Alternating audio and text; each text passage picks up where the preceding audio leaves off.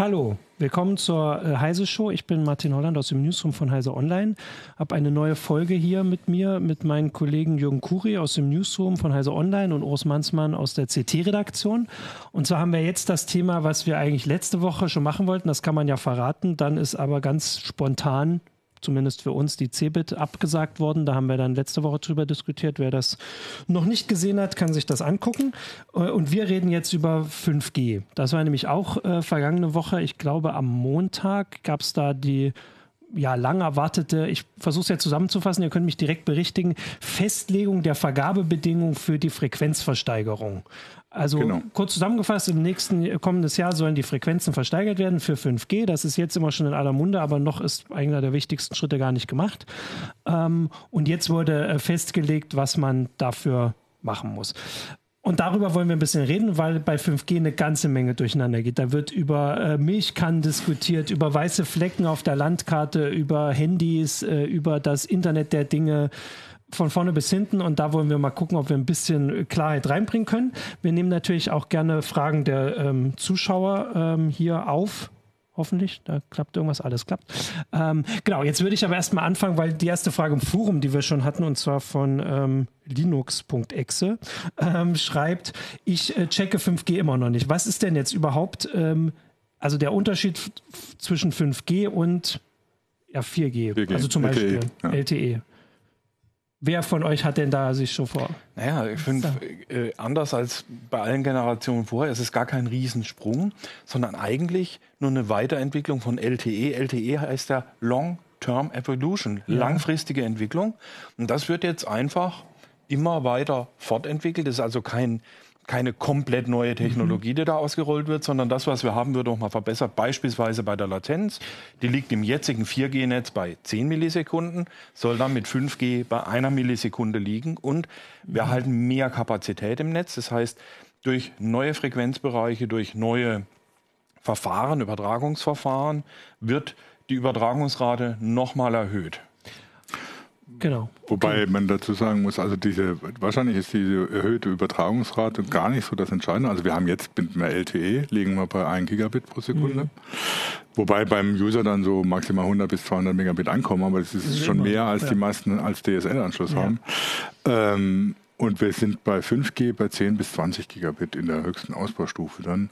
Allerdings dann bei höheren Frequenzen auch, die dann das Ganze etwas schwieriger machen, weil natürlich dann die, die Reichweite von den Masten etwas geringer ist. Aber sagen wir so, mhm. die, die, die erhöhte Bandbreite ist jetzt für den normalen User wahrscheinlich gar nicht so das Entscheidende. Also für, für mein Smartphone brauche ich nicht unbedingt 5G, das stimmt tatsächlich, weil die meisten Anwendungen, auch die, die man sich vorstellen kann, sind mit LTE auch ganz gut versorgt, auch Live-Fernsehen. Das kann man ja vielleicht auch, also bevor du Aber, weiterredest, mal lauter und deutlicher sagen, weil das ist so ein Punkt, der immer wieder gesagt wird, ist, also ich habe jetzt auch schon die ersten Meldungen, welche Smartphones mit 5G mhm. kommen, als wäre das was, worauf ich jetzt schon warten sollte oder gucken sollte, wenn ich mich für mein übernächstes Smartphone vielleicht ja. entscheide. Aber ich meine, das ist genau wie bei den LTE-Smartphones. Man hat am Anfang gab es Riesentrubel, ja, welches Smartphone kann denn LTE und so und pipapo. Und heute redet kein Mensch mehr drüber, weil alle Smartphones LTE ja. können. Ähm, ich glaube, es gibt keins mehr, das, das kein LTE-Interface hat. Äh, Wäre auch ziemlich blöd. Äh. Genau, und äh, ja. auf der anderen Seite hast du natürlich das Problem, dass du nicht überall LTE hast. dass die Ausbaustufe, die sind zwar bei 98 Prozent, aber es sind halt die berühmten Ballungsräume.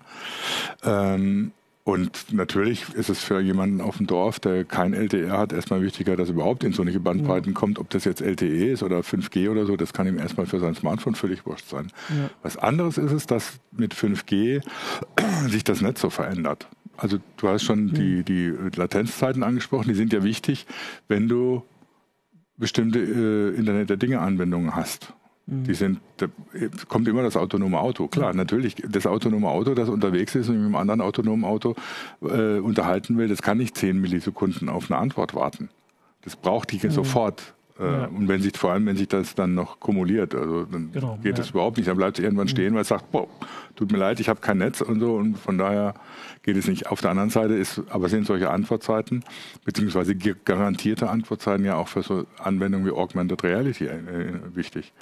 Stell dir vor, du läufst mit einer Augmented Reality Brille durch die Gegend und die will dir Informationen unter Umständen als, als Bild direkt zu dem einblenden, was du gerade siehst. Wenn du da jetzt eine Verzögerung hast von mehreren Millisekunden, dann wird dir übel. Ja. Das heißt, das darf nicht sein. Das Netz ja. muss dann so schnell sein, so viel Bandbreite haben und äh, so, so eine garantierte Übertragung haben der Daten oder so, dass das eben nicht passiert. Also das für solche Anwendungen ist das dann auch nicht. Da geht es gar nicht darum, dass das unbedingt möglichst schnell sein muss, sondern da sind ganz andere Faktoren wichtig. Ja. Und wenn du dann dran denkst, dass 5G teilweise als Kabelersatz in Industrieanlagen eingesetzt werden soll und ähnliches, dann sind halt ganz andere äh, Anforderungen. Da gibt es verschiedene Anforderungsprofile, die dann 5G erfolgen sollen, also garantierte Massendatenübertragung. Das heißt, da geht es teilweise darum, dass so, so, ein Sensor, der irgendwo rumfährt, der muss gar nicht äh, viele Daten übertragen, aber es sind halt ganz viele Sensoren die dann, so, die dann ja, Daten okay. übertragen müssen. Und die müssen vielleicht auch nicht unbedingt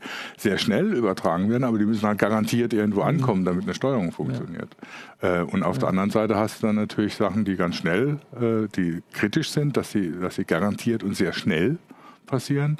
Und das alles soll 5G halt erfüllen. Das heißt, das ist irgendwie gar nicht so kommt, interessant kommt für ja Smartphone. Noch, ne? Kommt ja noch mehr dazu. Mhm. Das ist ja jetzt nur die Übertragungsseite, ja. sondern auch auf der Netzseite ändert sich einiges. Okay. Nämlich, dass die äh, Datenverarbeitung näher zum Kunden hinrückt, dass nicht irgendwo ein zentraler Cloud-Server steht und dort die Daten verarbeitet werden, weil das auch wieder Laufzeiten bedeutet, mhm. sondern dass die äh, Daten näher zum Kunden hinrücken, dass zum Beispiel, wenn irgendwo ein Industriegelände ist, wo viele Roboter arbeiten, dass die Robotersteuerung ins 5G-Netz integriert ist und zwar nicht irgendwo in der Cloud, sondern direkt ah. vor Ort an der Basisstation.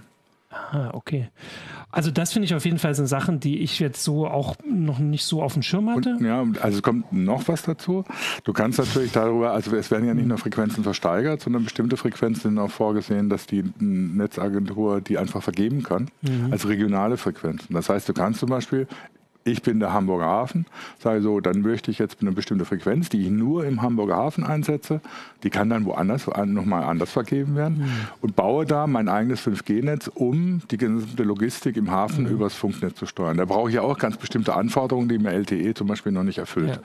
die dann mit 5G gegeben sind. Aber das baue ich. Da muss ich ja. nicht zur Telekom oder zur Vodafone gehen und mir das 5G-Netz mieten oder mich in das 5G-Netz einmieten. Ich mache das selber da. Ja. Auf der Frequenz, die ich dann von der Bundesnetzagentur gekriegt habe. Und das kann geht, da geht es nicht nur um so große Dinge wie einen Hafen, ganz auch Industrieanlagen, die ihre Logistik damit aufbauen wollen, die, was weiß ich, von der, von, von der äh, Verteilung der, mhm. der, der benötigten Teile bis hin zu den Robotern alles über, über, über, über ein Funknetz vernetzen wollen. Die brauchen 5G. Die müssen aber nicht unbedingt zum Provider gehen. Die können sich ja so eine Frequenz selber holen und ja. selber machen. Ja. Genau, also ähm, das sind äh, Aspekte, die auch so also das ist ja jetzt ganz neu dann, also diese ähm, quasi Frequenzen für einen regionalen mhm. Bereich. Ähm, ich finde auch, dass wir jetzt schon so eigentlich gut erklärt haben, warum offensichtlich, also die Latenz das Wichtigere ist, weil eigentlich das, was so im, in der Öffentlichkeit immer gesagt wird, ist halt die Geschwindigkeit. Das ist sowas, mhm. da können wir alle was mit anfangen, weil wir das zu Hause haben. aber das ist, ja, aber das ist dann auch, wo dann so komische Sprüche wie von der, von der Wissenschaftsministerin Karliczek kommen oder so, nicht jede Milchkanne braucht 5G. Gerade die Milchkanne braucht 5G. Mhm. Mein Smartphone, der Smartphone ja. vom Bauern braucht es nicht. Aber wenn man anguckt, wie digitalisiert Landwirtschaft mhm. heutzutage ist und was man damit alles machen kann, wenn du so ein 5G-Netz hast, ne, dann ist es nämlich die Milchkanne, die das ja. braucht. Alleine über die Vorstellung, du willst eine Kühl-, Kühl und Lieferkette für Vorzugsmilch aufbauen. Ne? Da musst du genau diese Daten immer mhm. überall ja, haben, wo, was, wann, wie passiert. Und dafür brauchst du 5G. Und du brauchst es nicht, damit der Bauer irgendwie bei Bauersuchtfrau anrufen kann. Ja. Und dann ist es noch ein großes Missverständnis beim Ausbau des ländlichen Raums. Ich muss nicht alle 100 Meter eine 5G-Zelle mhm. hinstellen. Das ist der Ausbau in der Stadt drinne. Ja, wenn ja. ich ein Fußballstadion äh, mit 5G versorge, mhm. dann habe ich natürlich dort ein Dutzend Sender stehen, mhm. die das versorgen. Aber wenn ich ländliche Bereiche habe, habe ich natürlich diese Großsendeanlagen, die große Bereiche mhm. abdecken, äh, weil dort der Bedarf nicht so hoch mhm. ist. Und äh, ob ich jetzt mit 4G ausbaue und eine Flächendeckung mache oder mit 5G, macht keinen so großen Unterschied, weil das Netz immer bedarfsgetrieben ausgebaut wird. Das heißt, da wo ich große Flächen, geringen Bedarf habe, stelle ich große Senderanlagen mit einer großen Abdeckung auf. Mhm. Das geht unter 5G auch. Da muss ich nicht die hohen Frequenzen ah, okay. mit kleiner Reichweite ja. nehmen. Weil das war auch so eine Sache, die, die ich immer wieder gehört habe mhm. und die ich auch im Kopf hatte, dass die, die Reichweite geringer sei. Also es wird schon aufwendiger, ein 5G-Netz äh, mit möglichst hundertprozentiger Abdeckung äh, zu bauen als ein LTE-Netz. Äh, aber die Frage ist, was, was, was man damit bezweckt, was, was, was damit erreicht werden soll. Ja. Dann muss man diese Kosten natürlich irgendwo auch stemmen. Die Telekom, also Höttges hat jetzt gerade wieder irgendwie vom Leder gezogen, dass das all völlig illusorisch sei, 100 Prozent mit 5G und dass das doch eh sowieso alles Quatsch sei, dass wir alle nicht verstehen, worum es geht. Natürlich muss der da rumschreien, weil der auf die, auf die kommen natürlich hohe die Kosten zu. Es, genau, ja. ähm, wobei sie auch nicht so hoch werden wahrscheinlich, wie, wie sie immer tun, weil natürlich werden die bisherigen Sendeanlagen weiter genutzt. Und natürlich muss man, was du gerade gesagt hast, nicht überall 5G mhm. hinstellen oder nicht äh, alle 100 Meter einen Mast. Ja, vor allem äh, die Frequenzen, die jetzt vergeben sind, sind technologieneutral vergeben. Mhm. Das heißt, ich darf auf einer UMTS-Frequenz 3G, äh, kann ich auch 4G oder 5G machen. Ah, ich muss nicht die Frequenz äh, dafür hernehmen, wofür ich sie mal ersteigert habe. Deswegen sind zum Beispiel 700, äh, 800 Megahertz Netze auch durchaus nicht nur für 4G, sondern auch für 5G zu gebrauchen. Und damit kommen wir dann jetzt, aber dann kommen natürlich die Fragen zu, zu der Frequenzversteigerung, weil das ist jetzt der nächste große Schritt. Also jetzt, ähm, ja gut, vielleicht der nächste ist jetzt, dass glaube ich bis Januar können dann äh, so die äh, müssen die die Leute, die mit, oder die Unternehmen, die mitsteigern wollen, äh, ihre, also müssen nachweisen, dass sie das, also dass sie die Voraussetzungen erfüllen und dann kommt die Versteigerung im Frühjahr. Und jetzt, wenn du es so sagst, weil das ist wichtig. Also offensichtlich für die Mobilfunkprovider geht es um wirklich viel. Also so wie Sie, also ich würde das jetzt schon allein aus der Wortwahl ähm, schon mal erkennen. Diese Frequenzblöcke ja. sind die sind Gold wert. Ja. Denn nur wenn ich Frequenzblöcke habe, kann ich ein Mobilfunknetz drauf betreiben und jedes Megahertz, was ich habe, schafft mir zusätzliche Kapazität ja. im Funk. Und äh, aber äh, endet denn, also das ist jetzt tatsächlich eine Frage, die ich äh, dann jetzt sofort hätte, weil du gesagt hast, dass man ja auch auf den Frequenzen, die man vielleicht für 4G ersteigert hat, 5G äh, ähm, ähm, machen kann.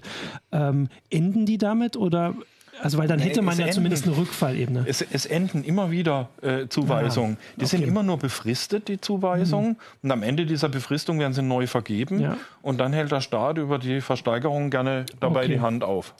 Okay, gut. Das war jetzt nämlich die Frage, die ich gleich hatte wegen, äh, wegen dem, was du gerade gesagt hast. Aber dann kommen wir jetzt ja direkt zu dieser 5G-Versteigerung. Also das ist nächstes Jahr, da geht es dann wirklich für die Mobilfunkprovider um sehr viel. Und jetzt wurde ja aber eben auch gesagt, was sie dafür, ähm, also wenn sie das quasi ersteigern, wo, wo, äh, was sie zusagen. Versuche das mhm. jetzt mal. Also sie sagen dann, wie war das? Ähm, 98 oder 99 Prozent Ausbau, das war ja so eine der Streitfragen. Ja, Achtung.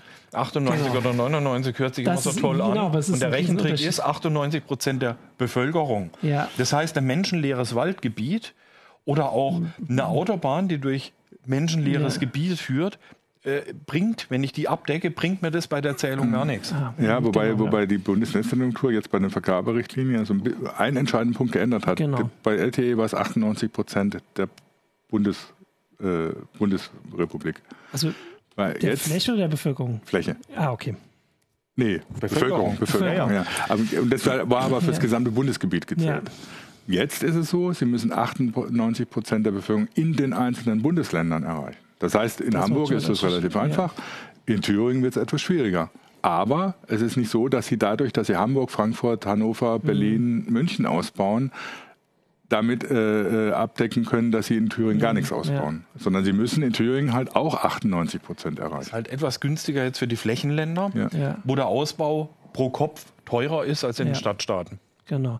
Okay, weil das war so eine Sache, das mit den 98 Prozent, das finde ich auch, kann man ruhig nochmal so deutlicher sagen, weil, also für mich natürlich klingt das viel, man kann sich gar nicht vorstellen, aber von ähm, 98 Prozent von 80 Millionen, das heißt ja, eine Million müssen nicht äh, erreicht werden. Ja, das vor allem das auf 1,6 Millionen. 1,6 und das verteilt sich auf eine große Fläche, ja, weil das werden die das heißt, Dörfer sein. 98 Prozent der Bevölkerung heißt praktisch für den Ausbau des Mobilfunknetzes, dass 10 bis 20 Prozent der Fläche nicht erreicht ja. werden. Aha. Genau. Und das ist natürlich, und deswegen, und äh, klar sind das natürlich vor allem dann die teuersten Prozent. Also natürlich lässt man die ja. übrig. Deswegen wurde darum jetzt so äh, gefeilscht. Und es trifft natürlich vor allem auch, wie du es ja gerade erklärt hast, bestimmte Regionen dann immer besonders stark, weil also weil dann halt nur Dörfer oder nur Waldgebiet und da ist dann ein Dorf drin. Ja, und, und 5G wird halt deswegen teuer, weil ich dort nicht mit Richtfunkstrecken arbeiten kann. Die sind nicht leistungsfähig genug.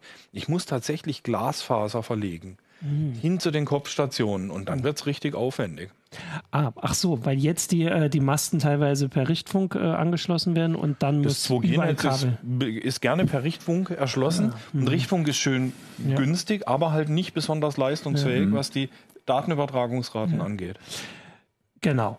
So, und eine Sache, die ja auch als Lösung ja. Genau, weil ich würde dann jetzt zum, zum nächsten Punkt, weil dann wurde ja immer darüber diskutiert, dass also äh, es gibt jetzt verschiedene Frequenzen, da werden mindestens drei große Anbieter drum mitsteigern, wahrscheinlich, also steigern, also bieten werden mehr. Wahrscheinlich, so ist das ja. Ähm, und wenn drei die drei müssten dann jeweils die 98 Prozent erreichen in allen Bundesländern.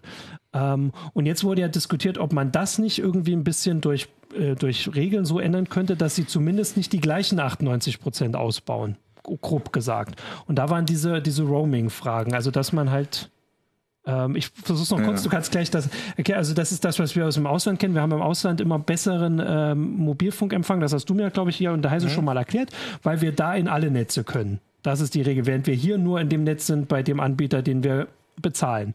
Und jetzt war eine Idee, dass man quasi sagt, entweder nationales Roaming, dass man das hier auch machen kann, wenn man irgendwo ist, wo der eigene Anbieter kein kein Netz hat oder kein gutes Netz, wäre ja noch besser für uns als Kunden, dass man dann zu den anderen kann.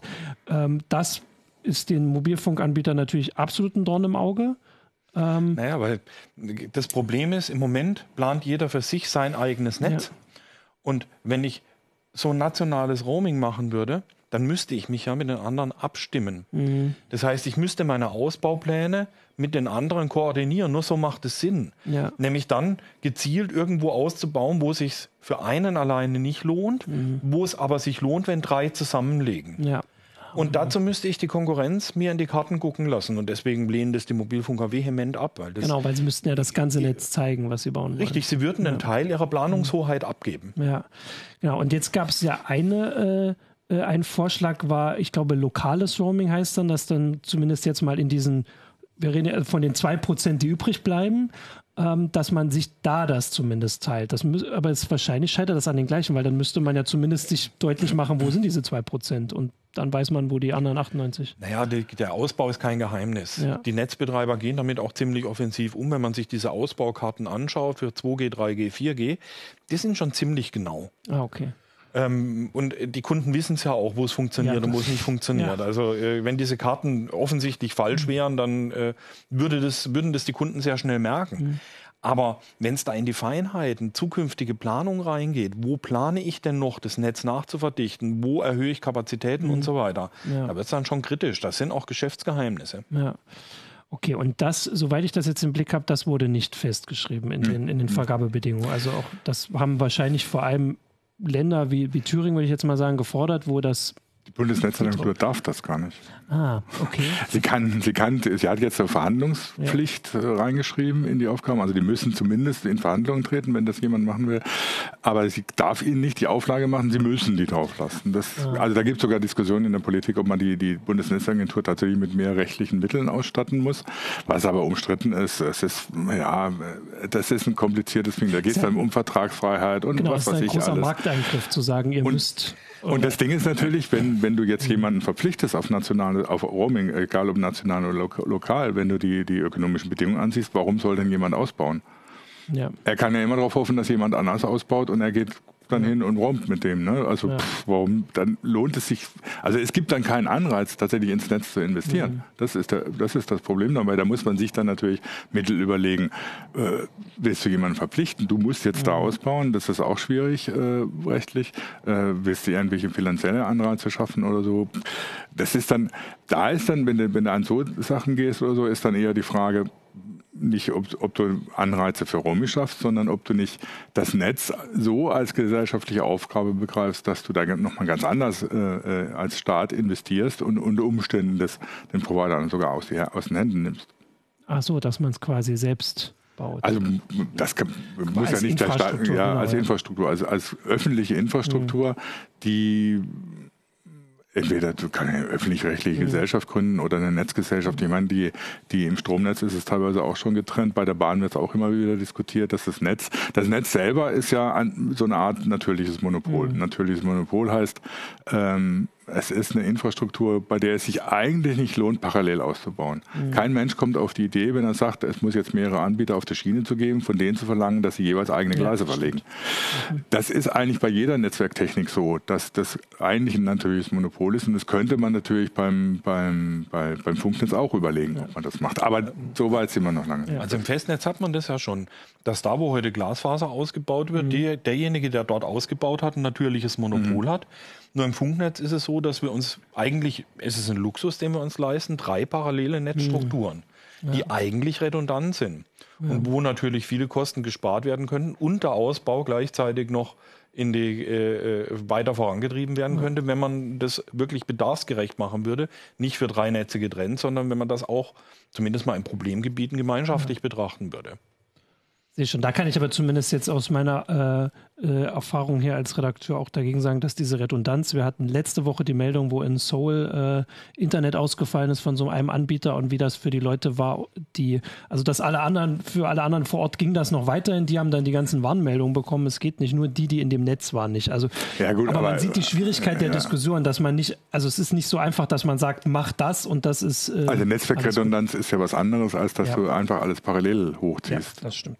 Ich wollte das nur äh, hier zumindest äh, auch nochmal so einbringen, weil jetzt wollte ich ähm, genau, wir haben jetzt äh, da ein bisschen auch die ganzen Hintergründe erklärt und jetzt können wir diese Versteigerung. Ich hatte zum Beispiel, äh, den wollte ich tatsächlich vorlesen, hatte ich ja im Forum den Vorschlag von, Moment, jetzt muss ich gucken, von Bärbel, glaube ich, Bärbel 01, schreibt, ähm, warum einigen, also weil jetzt, da kommen ja große Summen zusammen bei der Versteigerung. Also die LTE-Versteigerung war die letzte, das waren doch Milliarden. Da kommen Milliarden, die fließen in die Staatskasse.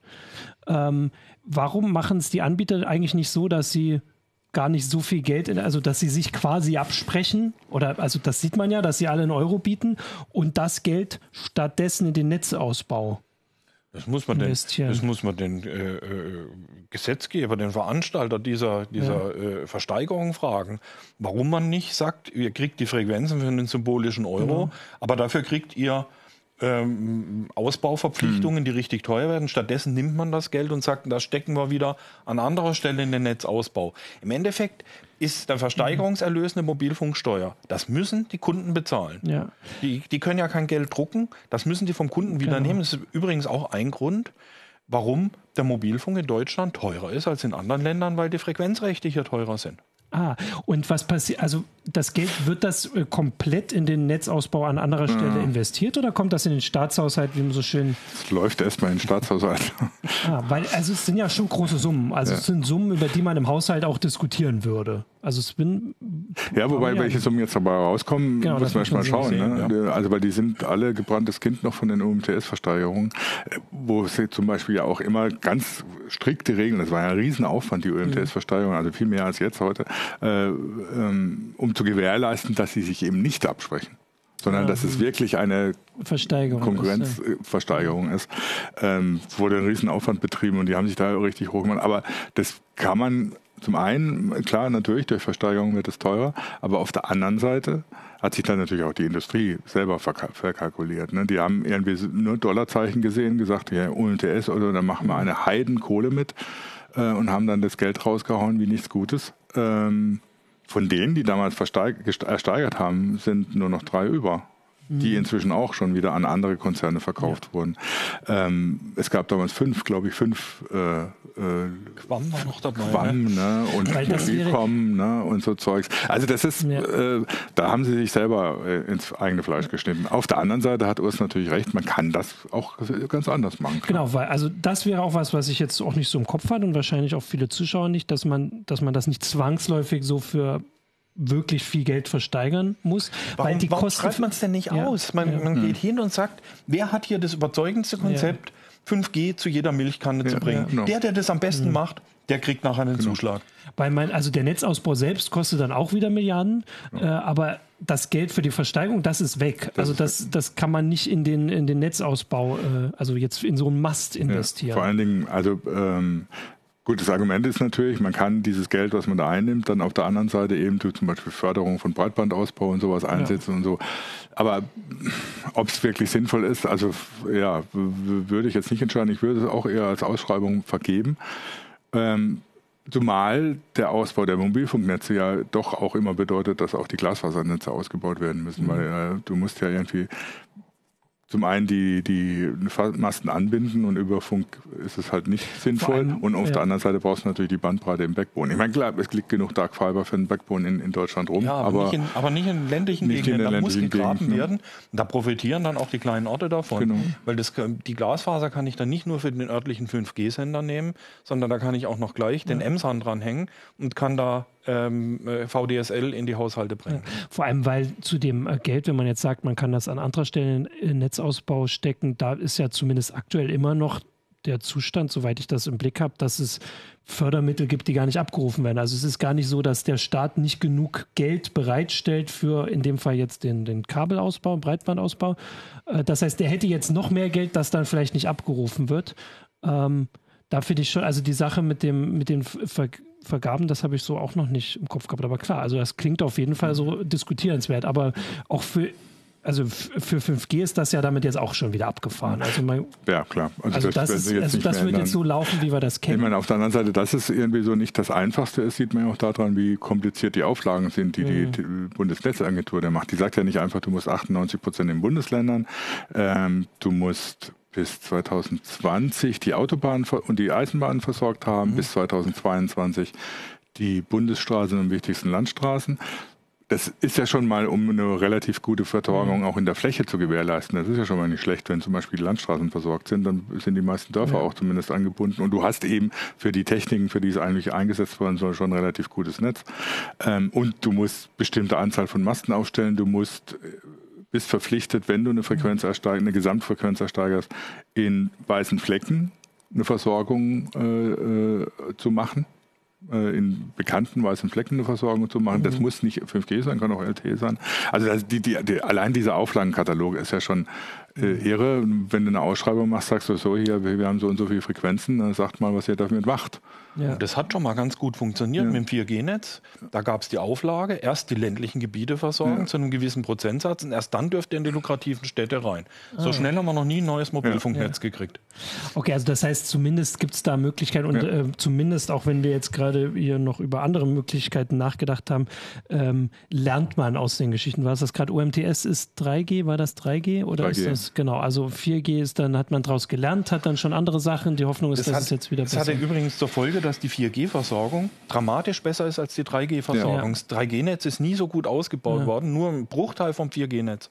Das sind doch schon, schon mal Sachen nach den ganzen äh, Sachen, wo wir jetzt eher hier so ein bisschen Zweifel hatten, die einen so ein bisschen hoffen lassen, dass da äh, was draus wird. Bei den Preisen kann man das auch mal so, weil ich weiß auch, dass wir das dann machen werden. Natürlich, wenn man so eine Versteigerung beobachtet, dann guckt man immer auf die Preise, die geboten werden. Aber eigentlich wäre jetzt so, dass, äh, ähm, weiß ich nicht, ähm, die, die Ansichtsweise, um da reinzugehen als Beobachter, zu sagen, je weniger Geld ausgeben wird, desto mehr bleibt hoffentlich dafür, dass wirklich investiert wird.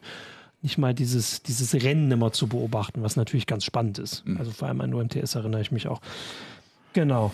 Äh, ich wollte jetzt auch mal ein bisschen hier, also hier wird gerade alles Mögliche diskutiert. Vor allem Elektrosmog. Genau, Elektrosmog, das ist jetzt natürlich noch eine andere Frage, die müssen wir dann mal anders mal. Also das mit der mit der Versteigerung finde ich jetzt auch so, das haben wir immer so ein bisschen. Also ähm, es gab so noch eine Frage, wie es dann technisch aussieht, mhm. zum Beispiel, wenn man wenn man äh, so, so ein lokales äh, Ding im, äh, auf dem Industriegelände aufbaut, das ist dann schon so. Also das ist im 5G schon so vorgesehen, dass das ein transparentes äh, Wechseln dann von so einem Netz ins äh, Netz ist, wenn du, wenn du das Gelände verlässt. Also mhm. du musst dann nicht dich irgendwie neu einbuchen oder so. Das ist schon vorgesehen. Da musst du natürlich entsprechende äh, Verträge gemacht werden oder so, aber das ist nicht das Problem des Anwenders, sondern das ist natürlich der, das Problem der Betreiber. Aber das ist schon so, wenn du einen Transponder wechselst, du verlierst die Verbindung nicht. Ne? Also das ist alles schon so vorgesehen. Wobei ich hätte das jetzt so gedacht, dass diese regionalen Frequenzen wahrscheinlich eh nicht dafür gedacht sind, dass du dich mit deinem Smartphone da ja, aber das kannst du ja machen. Du kannst ja, du kannst ja als, äh, wenn du, wie gesagt, so ein Industriegelände betreibst, kannst du ja auch deinen Angestellten sagen, ja gut, ja. wenn ihr hier seid, dann bucht, könnt ihr euch hier im Netz einbuchen. Ja. Ähm, dafür müsst ihr nichts zahlen. Und wenn du nach Hause gehst, buchst du dich halt ins andere, ins normale Netz ein, wo du dein, deine Provider-Karte hast. Das ist ja heute über, über eSIM und ähnliches Zeugs oder so problemlos möglich. Ja, ja, klar. Ich hätte jetzt nur gedacht, dass das gar nicht, dass diese Frequenzen gar nicht mhm. dafür gedacht sind, weil man muss natürlich. Es wird, es wird ja. wahrscheinlich in die Richtung laufen, dass diese heutige Trennung, die wir haben in mhm. Mobilfunknetz und WLAN, dass die dadurch aufgeweicht ja. wird und dass Mobilfunkkomponenten mhm. mehr und mehr die Aufgabe übernehmen, die heute WLANs haben, nämlich die lokale, kostengünstige Versorgung, große Datenvolumina mhm. bereitzustellen. Wobei du hast ja heute schon oft bessere, also gerade in Städten bessere, äh, mit LTE bist du besser dran als mit dem WLAN, wenn du dich ja. im WLAN anwählst. Und es, also da kam auch, kam auch die Frage jetzt, weil, mhm. weil, wir, äh, weil ich die Landwirtschaft erwähnt habe, warum nimmt ein Bauer nicht Glasfaseranschluss und dann WLAN? Zum einen, weil das WLAN langsamer ist äh, oft als das, mhm. als das LTE und zum anderen, der muss ja oft eine große Fläche abdecken. Ja. Der muss A, eine große Fläche abdecken und hat dann irgendwie so wenn er dann irgendwie, wenn man dann über, über Logistik in der Landwirtschaft redet, dann hat eben äh, die Melkmaschine ihre eigenen äh, äh, Sensoren und äh, gibt Daten ab. Die Kühe laufen in der Gegend rum und äh, sind durch Sensoren äh, erfassbar. Also die, es gibt viele Bauern, die haben tatsächlich, ja. können an ihrem Laptop sehen, wo sich die Kühe gerade rumtreiben. Und das machen die natürlich nicht über WLAN.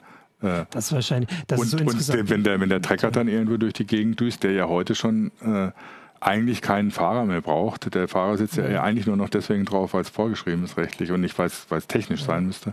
Dann geht es halt nicht über WLAN. Das sind ja irgendwie große Flächen, die da bedient werden müssen. Es wird dann halt über 5G-Mobilfunk gemacht das ist so ein Thema, was, glaube ich, auch, also da ist wahrscheinlich nicht nur die Wissenschaftsministerin ein bisschen schuldig, dass man das in, also die meisten von uns wohnen in Städten, auch sicher von den Zuschauern, ja, man dass man das gar nicht so auf ja, dem Schirm hat, man, wie weit das schon fortgeschritten ja. ist und wie sehr, äh, wenn man vom ländlichen Raum redet, hat man oft im Kopf diese, weiß ich nicht, diese Weltmeisterunternehmen, die irgendwo in Baden-Württemberg mhm. auf dem Land äh, und im, der, auf der Schwäbischen Alb im Tal sind, sondern auch, dass die Landwirtschaft überall in Deutschland viel digitaler ist, als wir es aus, weiß ich nicht, die, die überlebt haben. Genau die dem Konkurrenzdruck gewachsen sein wollen, die müssen vollautomatisiert arbeiten. Ja. Und äh, naja, also um es mal ein bisschen polemisch zu sagen, würde ich davon ausgehen, dass die meisten Landwirte mehr Ahnung von IT haben als unsere Wissenschaftsministerin.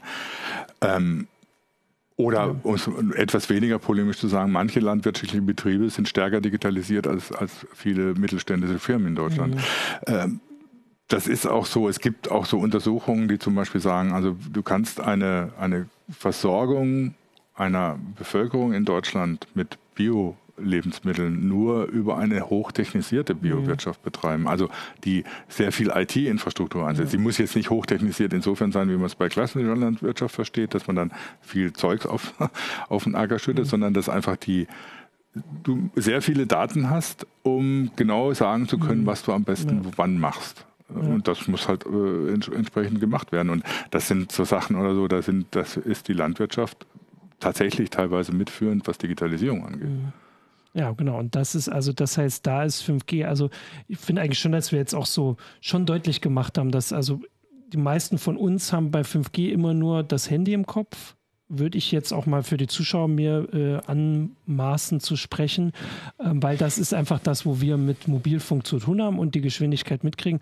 Aber dass das tatsächlich eher peripher ist. Vor allem, weil bei den Geschwindigkeiten, wir hatten mal, also wir haben vorhin mhm. auch geredet, dass man vielleicht dann die höheren Geschwindigkeiten wieder für 4K braucht, aber die 4K-Smartphone-Displays, das war auch nur eine Weile mal spannend. Das hat sich auch. Ja.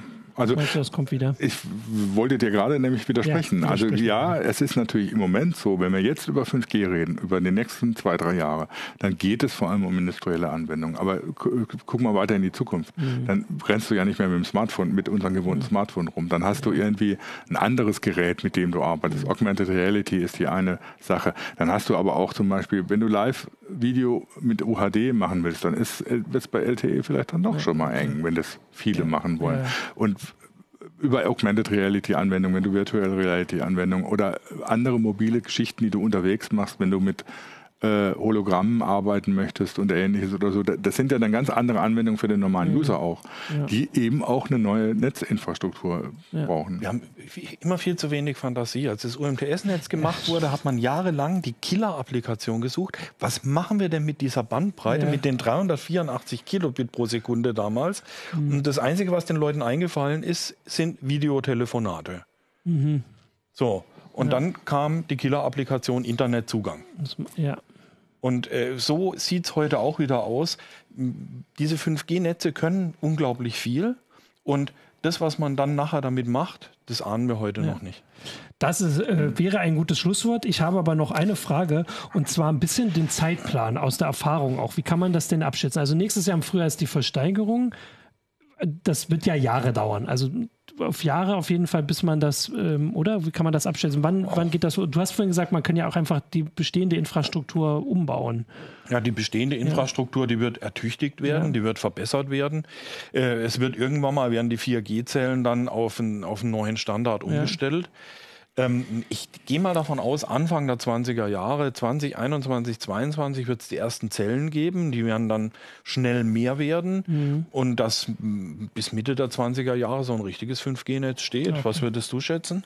Ja, würde ich auch so ungefähr. Ja. Also man wird nächstes Jahr wahrscheinlich auch schon die ersten Geräte sehen, die aber noch, wie damals bei UMTS, erstmal so, pff, ja, was schon noch Prototypenstatus haben werden. Oder dann muss man schauen, mhm. wie, wie, wie das kommt. Und die Netze, ja, Anfang der 20er wird es losgehen. Da ist man ja jetzt auch als Deutschland jetzt nicht weit hinterher. Es gibt ja noch keine 5G-Netze international größer flächig, oder? Also gibt so die, wollen, die wollen Tokio richtig schön ausbauen für die äh, für die Olympischen Spiele, genau. das 2020. Irgendwo okay. in Emiraten schon das ersten, den ersten Netzbetreiber, der angekündigt, ah, okay. angekündigt hat, in Betrieb zu nehmen. Achtung. Ah, okay, gut. Aber das, das ist ja immer so, das ja. ist ja auch die, die Standardisierung, beziehungsweise die, die, wie die Technik ist ja auch noch ein bisschen im Fluss. Also es ist jetzt nicht so, dass alles schon hundertprozentig sicher wäre, wie es denn letztendlich funktionieren wird. Okay, weil also da, das war so, ich finde, das ist ein guter Abschluss, dass wir mal ein bisschen, bisschen hier in die Zukunft gucken nochmal, äh, auch ein bisschen ein paar Zahlen nennen, weil daran können wir uns dann messen. Ansonsten habe ich hier jetzt noch so ein paar äh, im Forum gesehen, dass man hier noch ein bisschen über äh, überhaupt Mobilfunk und Breitbandausbau diskutiert. Da kann ich nur darauf verweisen, dass wir da auch eine heiße Show zu hatten, die ist gar nicht so lange her. Da haben wir nämlich über Breitbandausbau und die Frage Mobilfunk oder Glasfaser. Aber vielleicht sollte man wirklich mal eine Sendung über Elektrosmog machen. Das ist das Thema ist einfach nicht tot zu kriegen. Offensichtlich, genau. Also das können wir auch nochmal machen. Ansonsten äh, sage ich erstmal Danke fürs äh, Zuschauen. Danke euch für die äh, vielen Einblicke und Erklärungen. Jetzt wissen wir, was es mit der Milchkanne auf sich hat. Ähm, und äh, ich sage damit äh, Tschüss, äh, bis zum nächsten Mal. Tschüss. Ciao. Tschüss.